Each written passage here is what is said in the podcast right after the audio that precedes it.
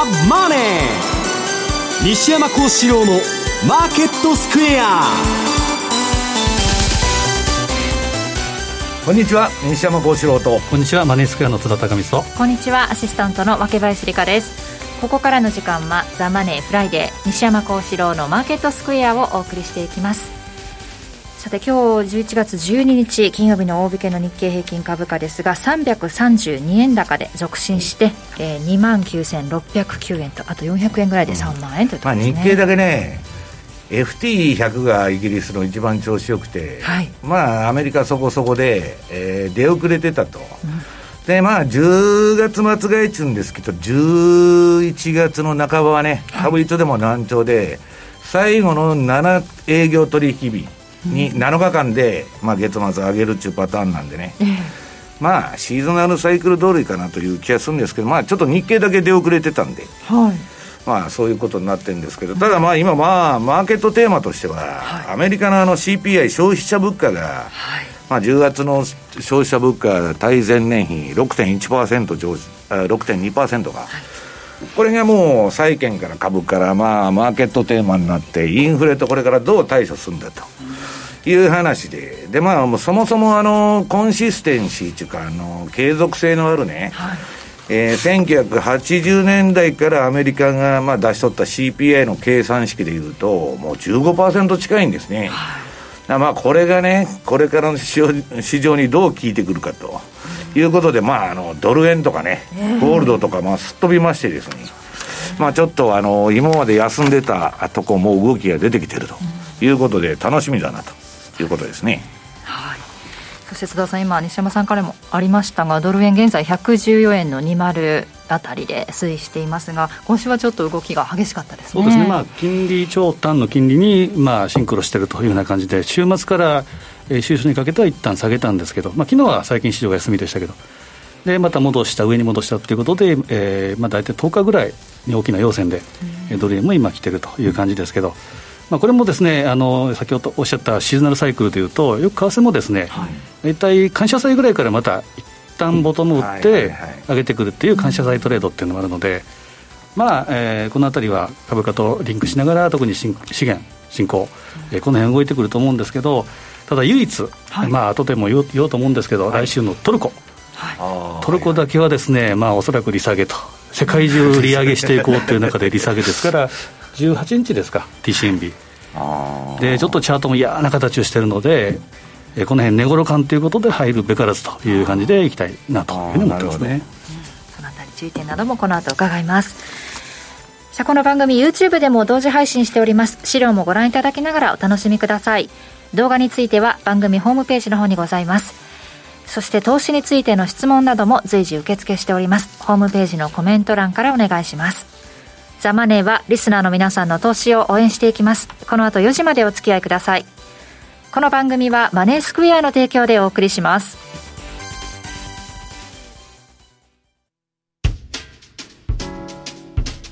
お聞きの放送はラジオ日経です。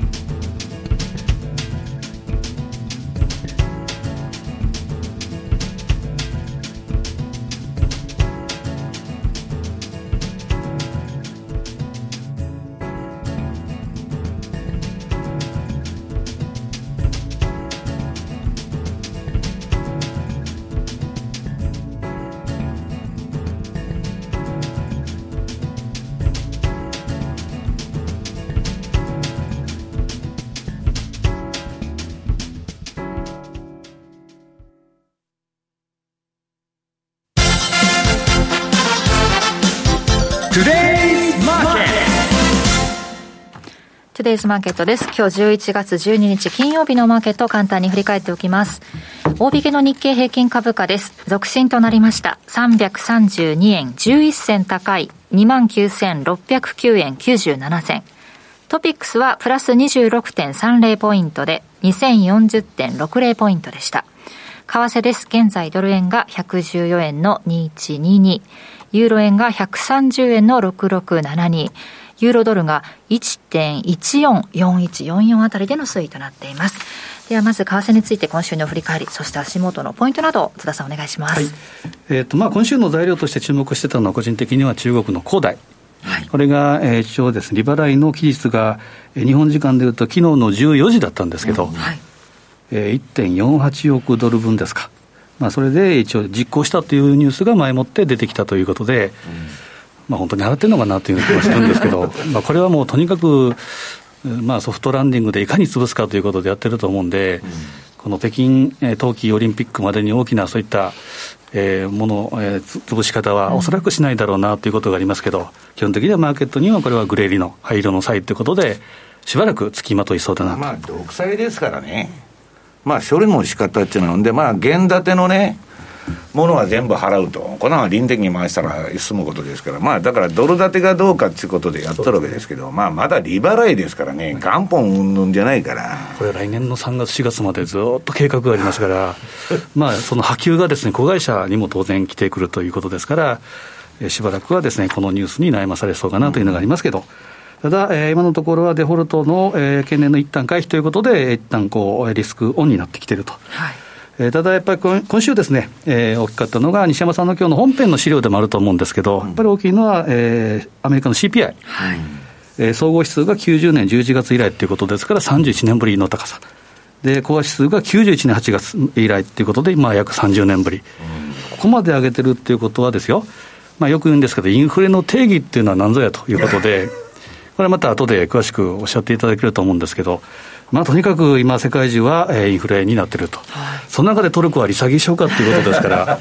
ちょっと世界の潮流とは逆回転してるんですけど。エルドアンは利下げした方がインフレにならないと言ってるわけですから。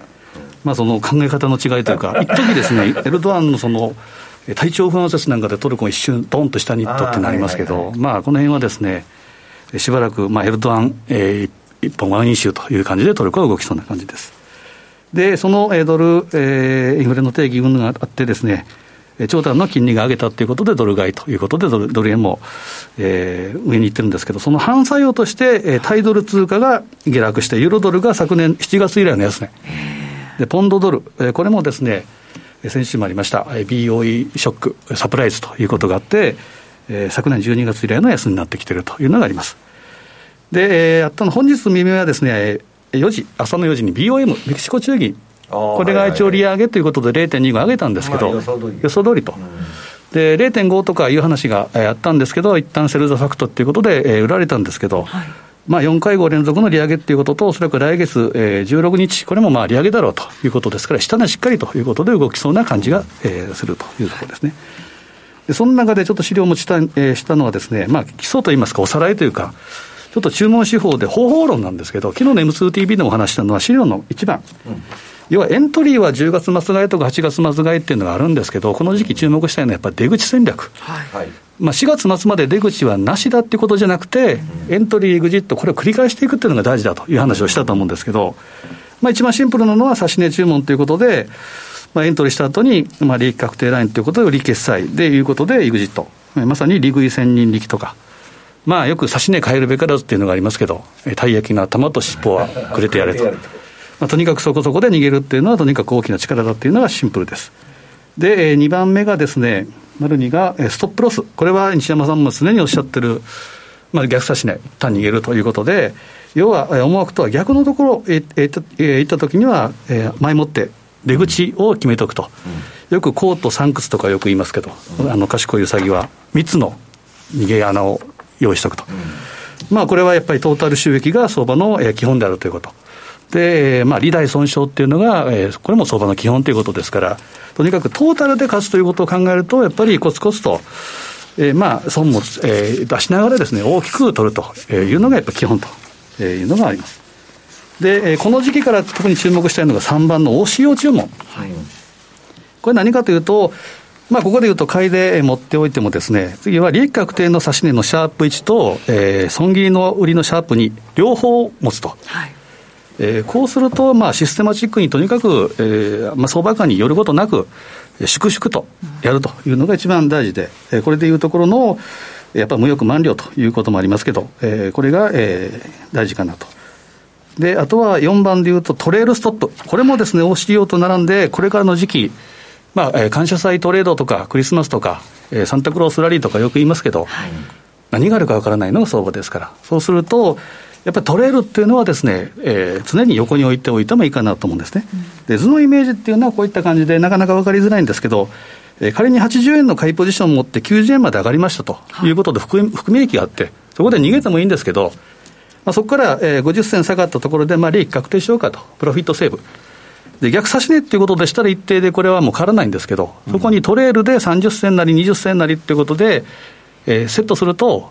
要はレートが20銭なり30銭上がれば、逆差しのオーダーもそれその分ついていく。で、えー、またさらに上がればさらに上がる、上がる、ついていく。まあ、ついていくっていうのがトレールですから。で、そこで下がればダンということで、要は利益を極大化していくということですから、よく上げ100日、下げ3日ってよく言いますけど、下げっていうのはとにかく早いですから、うん、そうだよね。そこでまあ上げはじりじり下げはどうすんと。買いは優先売りは迅速とよく言いますけど、うん、で年末、えー、迎えてもですね年始は西山さんのよくおっしゃる恵比寿天井っていうのもありますから。それ津田さんがいつも言ってんだよ。俺恵比寿天井ってあんま言ってないんだけど。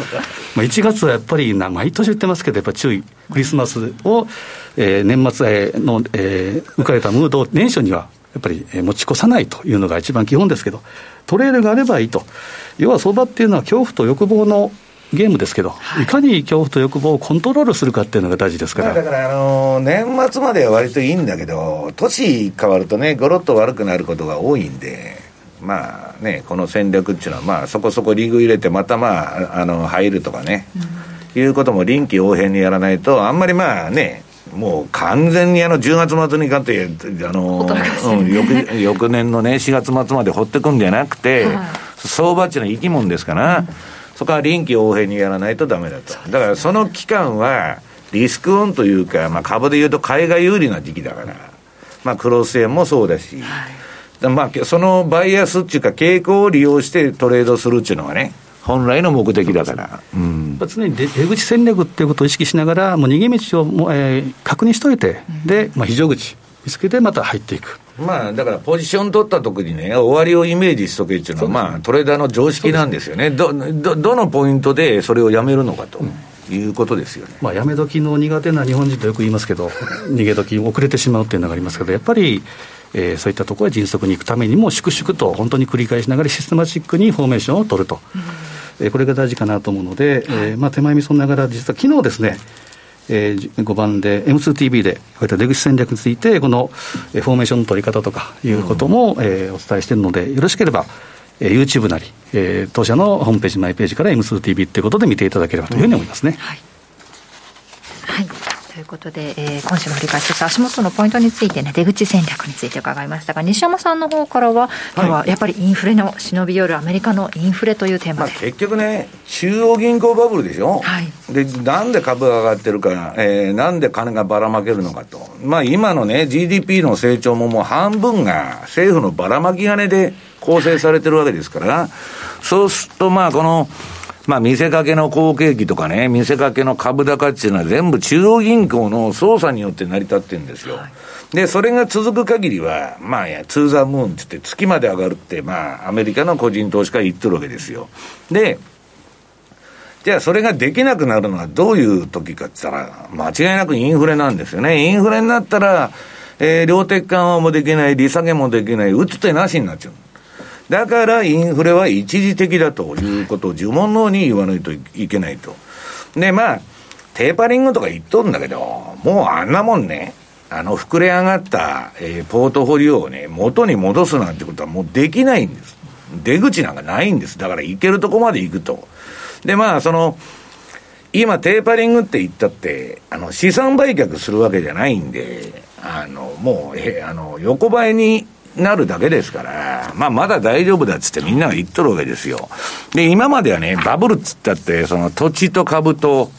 まあそういうとこが、まあ世界中バブルしとったわけですけど、物価は全然上がらなかった。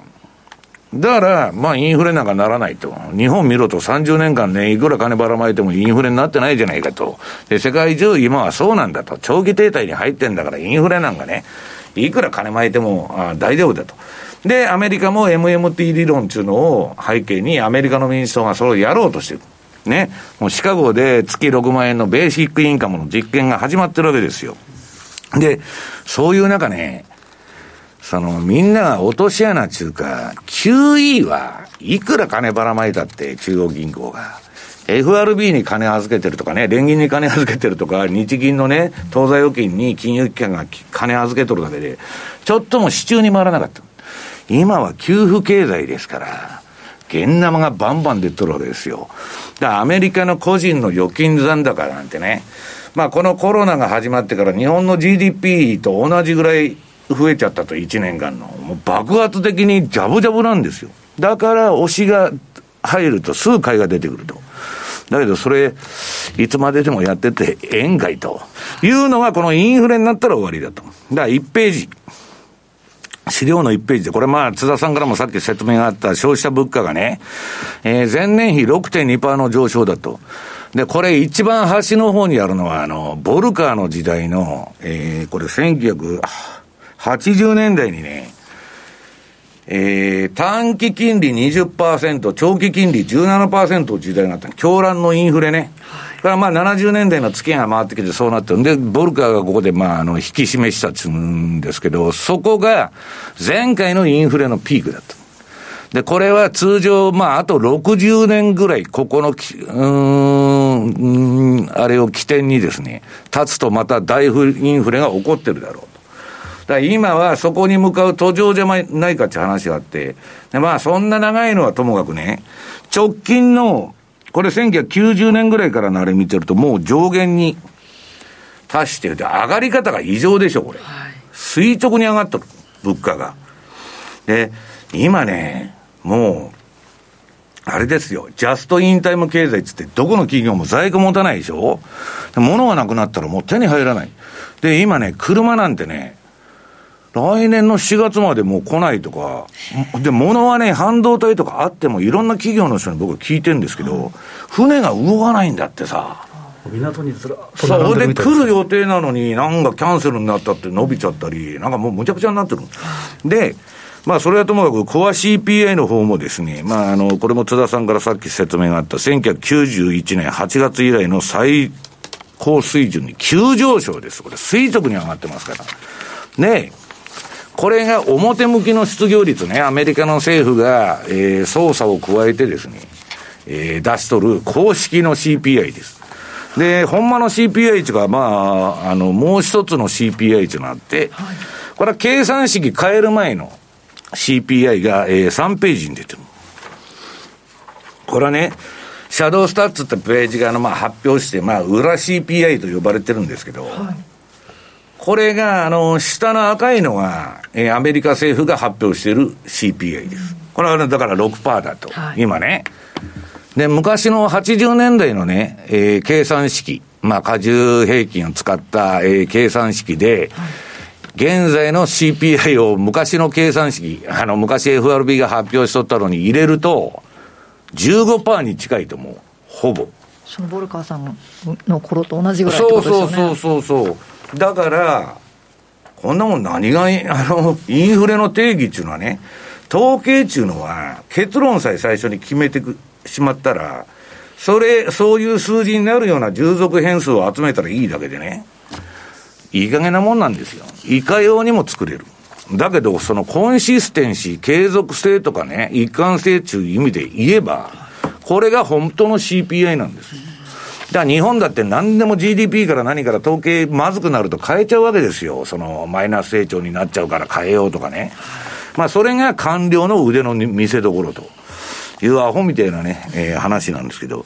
で、これでインフレは一時的なんですよ。はい、FRB が言っとるんですから、皆さん。そのインフレは一時的で、もう来年になったら収まると。恒久的ではない。うん。いや、だから一時的でいつまでの期間だっていうね、また定義の問題になるんだけど、そんなこと言ってたら時間がなくなっちゃいますんでね。4ページに行くと、これあの、エラリアンツってあの、アリアンツのですね、首都経済顧問。これはね、インフラ一時的として金融当局が軽視してんだけど、これはとんでもないと。これは政治的にも社会的にも真の問題になると。で、変なインフレになるとね、バイデンは中間選挙で、うん、ダメになるかもわからないということで、非常に神経質なんですね。で、次の、えー、なんだ、5ページ。これはまあ、ツイッターに上げたブルームバーグの記事かな。えー、要するに、まだまだ上がるだろうと。今の状況じゃね。CPI は。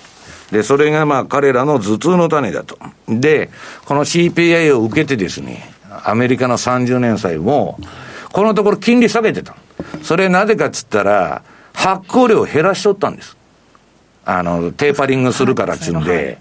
で、金利低下になってたんだけど、ドーンと。で、なんかこの債券のボラティリティってね、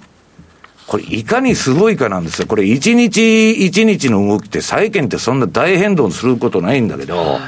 まあ、ローソク足で言うと、長大要線が立ってると。これはえらいこっちゃということになってるわけです。で、アメリカ人が暴れ出す可能性があるのはね、えー、6ページ。これは来年のね、家賃だとか、住居費ですね。これが、ここ30年で最も早いペースで上がるだろうと。だから、東京もそうだけど、まあ家賃が高いと。給料もらっても家賃払ってたら何も残らんとかね。あるいは車でも持とうもんなら、その家賃プラスね、5万円駐車場払えとか、マンションのあれ払えとかね。もう、その、車が売れないのもわかるわけですよ。まあ、交通機関あるんだからいらねえだろうみたいな話になっちゃって。そのくらいね、やっぱ住居費だとかそういうものっていうのは金食うんだけど、俺はちょっとね、これゴールドマンの予測なんだけど、やばいんじゃないのと。で、GMO のね、グランサムさん、いつでも出てくる、まあ、バリュー投資家の、投資の巨人と言われるね、まあ、人が、これはね、市場は舐めてるんだと。こんなね、えー、状況はね、かって目にしたことがないと。この人はまあかなりの年なんで、ずっと市場を見てきたんですけど、で、それなんでね、こんなインフレになったら普通もっといろんな混乱が市場にも起こるんだけど、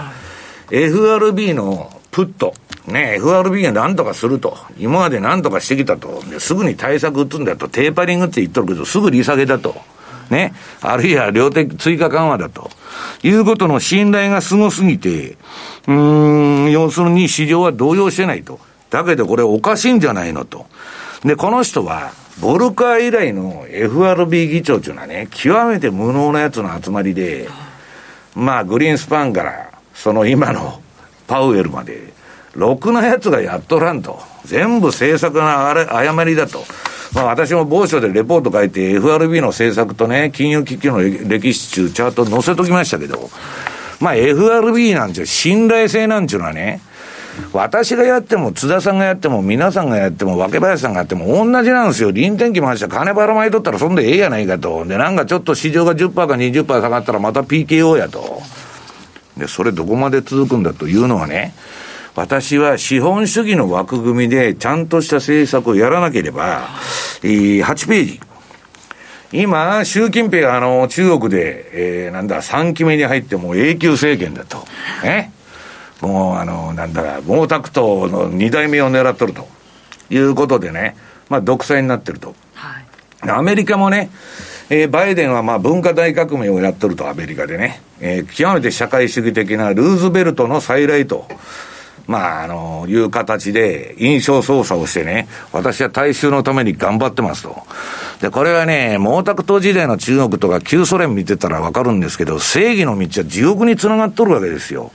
で、ばらまく金のうちは、まあ、人々もね、文句言わずに黙って聞いとるんだけど、金がなくなると、こいつらは、もうあの、拷問だとかなんだとかね、抑圧に向かうわけですよ。統制経済、監視社会。まあそういうことがこのままいったら待ってるんじゃないかと。いうような形で、で、結局はね、生産性を上げずに、ただの金ばらまいて、ね、もらう方ももっとくれと。くれくれ経済になってるわけで。もっと助成金くれと。もっと金ばらまいてくれと。で、選挙で勝たなきゃいけないから、バイデンもその通りやるわけですよ。したらインフレになるでしょと。だって現生もらっとんですよ、実弾を。で、公共事業もアホほど打ちますと、ニューディール計画だと。インフレになるに決まってるじゃないですか。だから、それをならないと言っとるわけですよ、FRB は。で、ほんまにならんのかいと。いうのがね、我々30年も日本のデフレにどっぷり使ってると、もうな、なるわけないと。日本化するんだと、世界は。だけど、人類の歴史っていうのはね、皆さん、はっきり言うとインフレの歴史なんですよ。ね、デフレの歴史なんてね、ここ数年の、まあ、あの、どういうんですか、幻冬の中の小春日和みたいな、1日2日の話で長い歴史見たら、常にインフレの歴史だと。だからこんなことやっとったらほんまに大丈夫なのと。で、次の9ページに、まあこれもういろいろ、あの、書いといたんですけど、なんでね、インフレになるのかと。いうのを、まあツイッターに上げといたんですけど、まあ要するに、えー、やっとることがもうむちゃくちゃなんですね。で、結局は、その、えー、っと、新しい技術革新とかね、人の教育とかそういうところに金が回ってるのはいいんだけど、ただの金もらうと。あのアメリカ人が消費しないわけがないんですよ。物価高くても何でもただでもらった金だったら買う。日本人は今度のなんかあの18歳以下の10万円ね、預金する言うとアメリカ人使うに決まってるじゃないですか。あのアメリカ人がね、預金なんかするわけがないと。いや、もうすでに預金でジャブジャブなんですもん。ね。なのインフレになるんじゃないのということで、で、政治家は選挙に勝つことしか考えてませんから、そんなもんインフレになろうが何しようが、中間選挙とりあえず勝っちゃいいんだと。金ばらまかないと人気が落ちるでしょ、はい、それをやっとるだけだということでね、まあなんかちょっと頭がおかしい世の中になってきたなと。うん、で、その、それを受けてですね、10ページのドル円。はい、これ一旦ね、米金利の低下とともに、お、終わりかと相場。はいいう感じだって、感じだったんです。それで、その、このチャートのね、青い標準偏差も黄色いラインの ADX も下がってて、まあ、典型的な調整相場になって、本当の買いの美味しいとこは、下のサイドバーの下から2番目。もう赤の買いシグナル終わっちゃってたんですけど、はい、もうここで持ち直してきましてですね。で、今、ドル円ってね、すごい微妙な位置で、11ページ。これが、まあこの月足のレンジっていうのは大体あるんですけど、まあこのレンジの中でね、えー、5年間ほど遊び相場やっとったわけですよ。うだうだうだうだ。ついに、この15円の節とみんなが言っとる。これを抜いてくると、19円ぐらいまで、まあ20円ぐらいまで見えてくるわけです、上値が。うん。で、それでね、ドルインデックスとかもまあ高値取ってくるとかなったら、多分、バイデン政権は来年パニックを起こして、この番組で言ったようにね、まあ通貨戦争じゃないけど、こう、ちょっとこれはドル高すぎると。いうことでね、中間選挙に向けてドル安政策を取る可能性あるから、今、ドル高が進めば進むほどね、今ね、通貨高っていうのはインフレの安全弁にもなるから、いいんだけど、あんまりドル上がってくると、またラストベルとかそういうとこから、どないなっとるんやいと。いう話になってきてね、ちょっとおかしくなってくると。で、あとはね、えー、暗号資産は、アホード上がっとった。もうアメリカの富裕層は、今のところインフレは、まあインフレって言っても資産インフレですけどね、まだ。えー、株と、えー、暗号資産でヘッジしてたわけです。だけど、金はなんで上がらないんですかと、えー、12ページ。いう質問ばか来る、セミナーでも。なんでゴールドは上がらないんだと。あんなにビットコインもね、イーサリアムも上がってんのにと。いや、それは中央銀行がコントロールしとるからだと。はい、だから、ロビンフッダーのあの集まりのね、レディットとか掲示板でも、これは当局が操作しとると。で、一回銀相場を、シルバーの相場を上げ、上げたれて仕掛けたことがあるんだけど、失敗したんですよ、それ。ただし、このレンジの上限をこれ抜いてきて、ポーンと抜けてきたんでね。久しぶりにゴールドにもね、えー、トレンド相場と呼べる動きが出てくるかもわからないということなんですね。だから、ここで一旦切っちゃおうかな。後で、あの、株と為替の話はやりますので。はい。そのテクニカルのあたり後半で伺おうと思います。はい、以上、トゥデイズマーケットでした。マネースクエア。5ドルニュージーランドドル。通称 OG9 位は、このほど取扱い開始1周年を迎えました。多くのお客様に運用いただき、当社で人気ナンバーワン通貨ペアとなった OG9 位。マネースクエアでは、お客様への感謝の気持ちを込めて、OG9 位取扱い開始1周年記念感謝祭と題し、スペシャルな企画を3つご用意いたしました。特設ページで詳しくご案内しておりますので、ぜひマネースクエアのホームページからご覧ください。まだ OG9 位のトラリピ運用未経験の方、マネースクエアの口座をお持ちでないという方、この機会にぜひ OG9 位でのお取引スタートをご検討ください。また、すでに運用中の方は、OG9 位にプラスオンで、ユーロポンドのお取引をぜひご検討ください。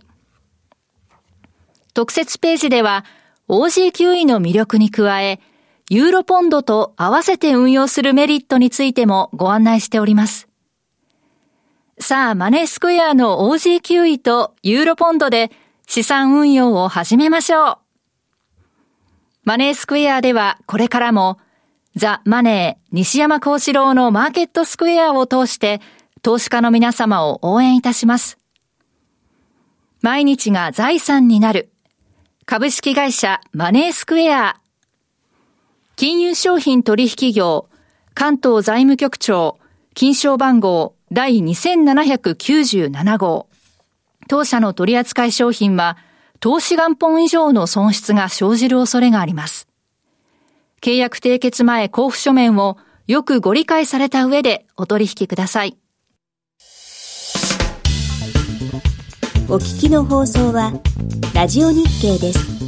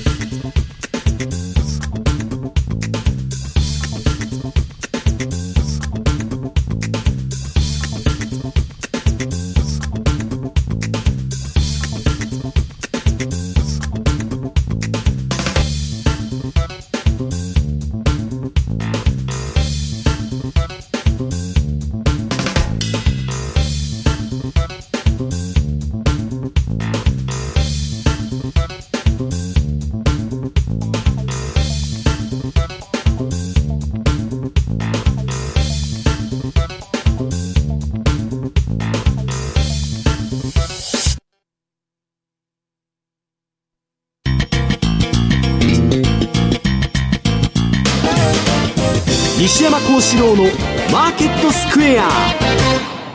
さて、このコーナーでは、マーケットの見方について、西山さんにいろいろな角度で教えていただきます。今日のテーマは、通貨ペアのトレードアイディアということですね。はい、まあ、通貨ペアもそうなんですけど、まあ、まずはね、リスクオンオフの確認からしておきたいんですけど、はい、えー、13ページ。これはまあ、あのー、毎回言っとる10月末ぐらいの4月末売りがいかに有利かと。ね、買いでやる場合はですよ。で、その、この、10月末買いの赤の矢印の後、買ったとこ。これ11月っていうのはね、最初のまあ4、5日わーっと上がりよるんですよ。で、その後、もみえ、ギザギザギザギザ上がったら下がったらうだうだして、まあ難聴になりやすいと。で、最後の7営業日でドカンといくと。いうのは毎年のパターンなんで。まあ今年もね、なんかそんな感じの絵面に今のところなってると。で、14ページ見ていただくとですね、えー、ニューヨークダウ。これがまあ前回のこの青枠、あの長い、青枠が前回の、えー4月えー、10月末から4月末、今年の4月末までのですね、えー、期間で。で、今この、え、っと、右の端の方に青くなってるのは、まあ、11月相場。10月の末からの動きと。で、まあ、ニューヨークがわっと上げて、今ちょっと押しとると。いうことで、まあ別にあの、そんなね、え1週間や2週間で売るわけじゃないんで、まあそれはどうでもいいんですけど、ダメだったのが日経平均で、えー、15ページ。これまあ、前回、去年の、えー、10月末から今年の4月まではね、この青い、えー、画面の中央の囲った期間、まあそこそこいい相場やったと。で、そっから5月からはね、なんかしょうもない相場になったと。で、こ一回、なんかあの、菅さんが辞めたんで、政策期待、期待だったバーンと辞めたんだけど、岸田岸田さんがなったっつって、行ってこいになったと。で、今、まあ、あの、上がり出しとるんだけど、これレンジの真ん中というかですね、なんかまあ、このギザギザ揉み合っとるとこもちょうど真ん中ぐらいにいまして、まあ今日、なんだ、300円ぐらい上げたのか、はい、まあちょっとついてきたんですけど、日本株は一番調子悪いと。だから買いだっちゅう人もいるわけですよ。これだけついていってないから、アメリカとかの動きに。はいで、一番調子いいのは、まあ、ダックスも悪くないんですけど、えー、っと、16ページ。これがイギリスの FTSE100 のね、C、CFD の動き。これイギリスの株好調なんですよね、今。だからまあ、えー、なんだ、まあ、あのー、これはさっき言ったように、私は一回、年末で売っちゃうと。毎年言っとるわけですから、別に4月までずっと持つわけじゃないと。津田さんが言うようにね、トレール入れといたら、何より安心だろうと。で、まあ、インフレ云々で、ちょっと暗雲が漂ってんですけど、市場には。まあ、それでもね、17ページ、もう向こうのね、ブローカーとか銀行のやつは、こんな腐るほど個人が金持っとる時代はないって言っとるんですよ。もう、ジャブジャブもジャブジャブと。まあ、あの、家族でね、全部失業してて、60万円ぐらいもらってたっていう人が多いんですけど、まあ、4人家族で。いや、それは60万来たら寝てた方がマシじゃねえかと。で、相場でもしようかと。いう人ばっかりになってるんですよ。で、まあ、押しがあったらね、もうテスラもね、なんだ、イーロン・モスクがまあ、売ってドカンと下がったんだけど、まあ、早くも押し目買いだとか、そういう話になってくるわけ。で、これはね、もうリモ、リモート運転になってると、えー、17ページの資料ですね。要するにテーパリングがして、これからアメリカ横ばいになっていくんだけど、まだ利上げもしないと。で、ましてや資産売却っていうのはその後ですから、売却なんかできっこないんですけどね。行くとこまで行くっていう中で、まだまだ行けるぞと。テーパリングのうちは買いだと。まあ悪くても横ばいだろうという話になってるわけですね。だからまあ、平均回帰すると怖いんですけど、バフェット指数200%の相場ですから、まあちょっと、それでもまあこの年末までね、強気の動きになるんじゃないかと、私は思ってます。で、最近為替市場で流行ってるのは、5ドルを売って、カナダを買うと。要するにあの、あのー、オーストラリアの中銀はね、ローチューのがかたくなに利上げを拒んどると。何やっても利上げしたくないみたいなね、えー、この前、だからイギリスもはしご外して、オーストラリアもはしご外されたと、市場のやつは利上げするのかと思ったら、全然そんなこと言っとらんと。だから、えー、10、なんだこれ、うん、8ページの5ドル円のチャートが出てんだけど、5ドルは割とドスンと落ちとるわけ。で、次のページのカナダドル。こっちは落ちが少ないですよね。カナダもちょっと腰が引けてきたんだけど、こっちは一番最初に利上げして、これからも利上げすると言っとるわけですから、ましてやね、インフレ15%のアメリカと陸続きなんですよ。さあ、利上げするだろうと。アメリカは一時的だからしませんけど、カナダは一時的じゃないから利上げしとるんですよ。同じね、北米で繋がってて、私はアメリカとカナダの区別がつかん人間なんですよ。そのまま国境もね、あの、超えていけるんですから、なんでカナダがね、インフレなのにアメリカが一時的なんだと。言っとるやつが頭おかしいんじゃねえかという気がね、なんとなくしないでもないなという形なんです。だから、5ドルを買あ売ってカナダドルを買いましょうと。いうのが今の為替相場で一番流行ってるし、えー、ブルームバーグとかの報道によると来年有望ではないかと。で、あと、OD9 位。これはまあ M2TV の方でずっとやっとんですけど、ちょっとね、レンジが結構動いたんで、今日この冷やしチャート持ってきて、まあこの一番下のね、まああの5ドルが、まあ5ドルっていうかオーストラリアが金利上がらないっちゅうんで、要するにその、これチャートも黄色くなってますけど、5ドル売りトレンド相場なんですよ。まだ今ちょっと戻しとるけど。で、逆張りの買いシグナルがちょっと今、あの、下の白抜きの矢印が出て、ちょっと戻してる。だけど、移動平均のね、この1点、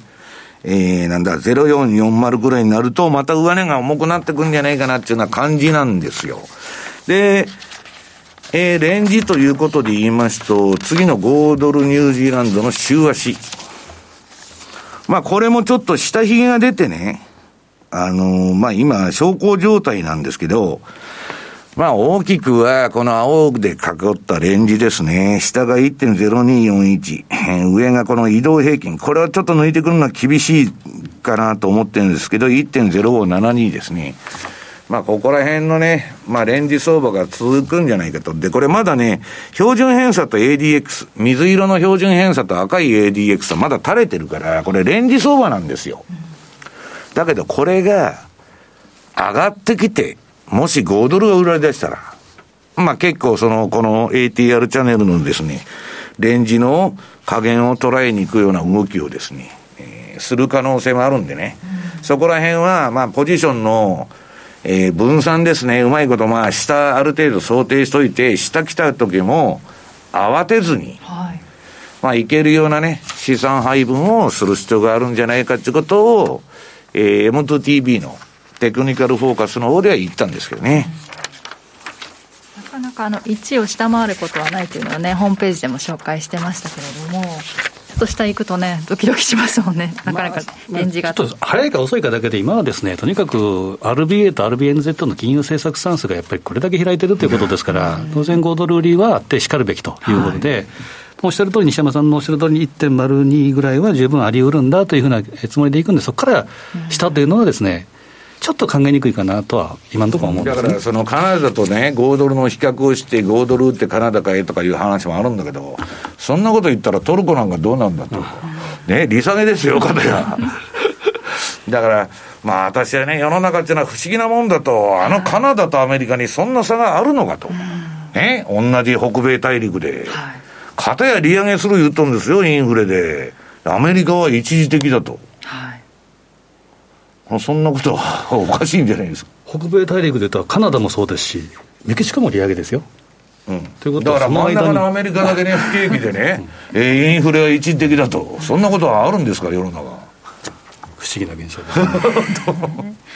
まあだからね、相場っていうのはまあ何やってもおかしくないんで、この何でもありありの時代ね。うん、まああの、今すぐ危ないということではないけど、はい、これだけインフレが上がってきてるわけですから、うんこれ今までのね、12年間の中央銀行バブルでね、もうあの、おしめは全部買いやと、言っとるような状況ではなくなってきてると。だから、それに対処するには、ストップロスを置くしかないと。はい、結局そういうことなんですね。うん、トレードアイディア紹介していただきました。以上、FX マーケットスクエアでした。お聞きの放送は、ラジオ日経です。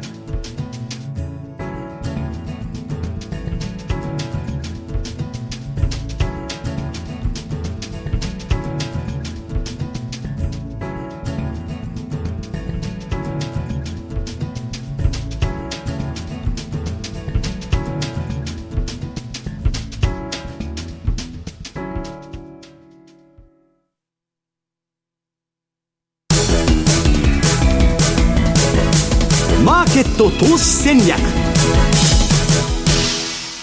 さて来週に向けてマネースクエアの FX 投資戦略伺っていきます。来週どんな通貨ペア注目しましょう、はい、まあ来週はくどいですけどトルコはちょっと注意ということで、はい、えー、TCMB はと注目なんですけど、まあ、エルドアンはね、根性を見せてますからね、アメリカの言うことね、日本みたいに聞きませんからね、オスマントルコ帝国ですよ。それを復活を目指すということですから、独自路線ということですから、それは、まあ、君子あゆきに近寄らずということで、ちょっとスルーでいいと思うんですけど、うん、資料6番でいうと、先ほど西山さんもおっしゃった OG、OG、これはストレートなんですけど、OG ドル。えー、基本的にはですね、下に向きつつあるということで、地高スパンの下抜けっていうところがですね、一両日、えー、見られるかなと。まあ、今の OG キウイでいうとですね、やっぱ OG の下という今、えー、動力になっているということですから、うん、基本的には、えー、戻り売りというサイン。で、えーまあ、そういった意味で、丸7番でいうと、先ほども繰り返しになりますけど、OG9 の週足見るとですね、もうおっしゃる通り、やっぱり26週、半年間の参加者のコストが大体1.057ぐらい。まあ、戻っても今のところそこぐらいだろうということと、下は1.025はちょっと割り込むかなと。えー、いうところ。で、今週に入ってストップリバースが売りサインに変わってるってことですから、ちょっと上値は重いというふうに見た方が絶対いいと思います。でただこれが、え未来英語ずっと続くわけじゃないということで、ADX がこう垂れてきてるってことは、要は方向性を探ってるってことですから、うん、まあ、ジグザグしながらですね、ちょっと下を切り下げていくというふうに見た方がいいと思います。これについては、丸8番、えー、今週9日に M2TV で西山さんが OGK の、まあ、ドル安のバイアス強まるという話で、M2TV で収録していただいているので、はい、ちょっとこれも今人気で結構 YouTube 見られてるので、ぜひご覧いただければというふうに思います。はい、プラスアルファでいうとですね、丸9番、ユーロポンド、まさに、えー、BOE サプライズということで、11月4日にボーンと棒上げしたんですけど、えー、今のところちょっと買い、えー、シグナル、えー、買いトレンドになりつつあると。で、これからどういうふうに見るかというと、ユーロポンドの、まあ、戻り売りでもいいと思うんですけど、黒線買ってる方っていうのは、リスクオフの時っていうのは、このユーロポンドって上がりやすいっていう歴史的な傾向があるんですね。ということは、えー、黒線の買いでヘッジでちょっとどうしようかなっていう時には、例えばユーロポンドの買い、これなんかもですね、合わせ持つというのも一案かなと思うんですね。で、えー、これに関しては丸10番、えー、11月4日に手前味噌ながら先々週ですか、ユーロポンドの、えー、トラビ戦略、虎の巻って、はい、虎の巻シリーズってさせてもらって昔からやってるよ、やってる。で、これで、えー、まあ、週足も含めた、ちょっと長い歴史も含めたものもお話ししてるので、まあ、OG9 と合わせてユーロポンドと、先ほど西山さんが5ドルと、えー、カナダという話もありましたけど、ね、ユーロポンドとクロス円というのも、まあ、一つのヘッジ、コンビかなととも思うので、この辺の動きについても見ていただければなというふうに思ってます。ただまあ、繰り返しながら、やっぱりクロス円は、えー、感謝祭ぐらいからまた一旦ボトム打ってから、えー、上げてきて、でサンタクロースラリーということになることが多いということではあるので、まあ、11月だから最後の7営業日ですよね、まあ今年もそうなるかどうか別として、まあ後半走りやすいと上にね。いうことがあるんで、まあ皆さん、おしめをね、買われるんなら、まあ中盤のうだうだした安いとこを拾って、まあ年末に売るぐらいのね、イメージで、まあ我々やっとるわけで、当然ストップロスは起きますよ。はい、まあだからまあ確率にかけるという意味では、まあそういう戦略がね、まあいいんじゃないかなと。この感謝災害っていうのもまたちょっと紹介したいなと思うので、11月末には。うんうん、まあ結構勝利。天井まで早い。恵比寿天井の話はですね、来年の話ですから、ちょっと早すぎますけど、ただ1月は注意ということは、これは見ておいていただければと思いますね。はいそねそのあたりぜひ M2TV の方でチェックしてみてほしいと思いますさあということで、えー、そろそろお別れの時間近づいてきたんですが、まあ、この物価に関する、ね、指標これから注目になってくると思うんですがあの、FRB 議長のねどうなるかパウエルさんが続投するのかどうかっていうところも、ね、とどっちにするんだっつって言ってますけどね、ね。まあ、どっちでもばらまくことには変わりありませんから。プレーなどの方が多少そうそうプレープレーなどのもっとばらまくぞと。いうだけの話ですから。なんかね大統領とミーティングしたなんていうニュースがね流れてきたんですよね、まあ、普通はパウエル共和党でトランプ指名した男だから入れ替わるのが普通なんですけどね。ね今月中にも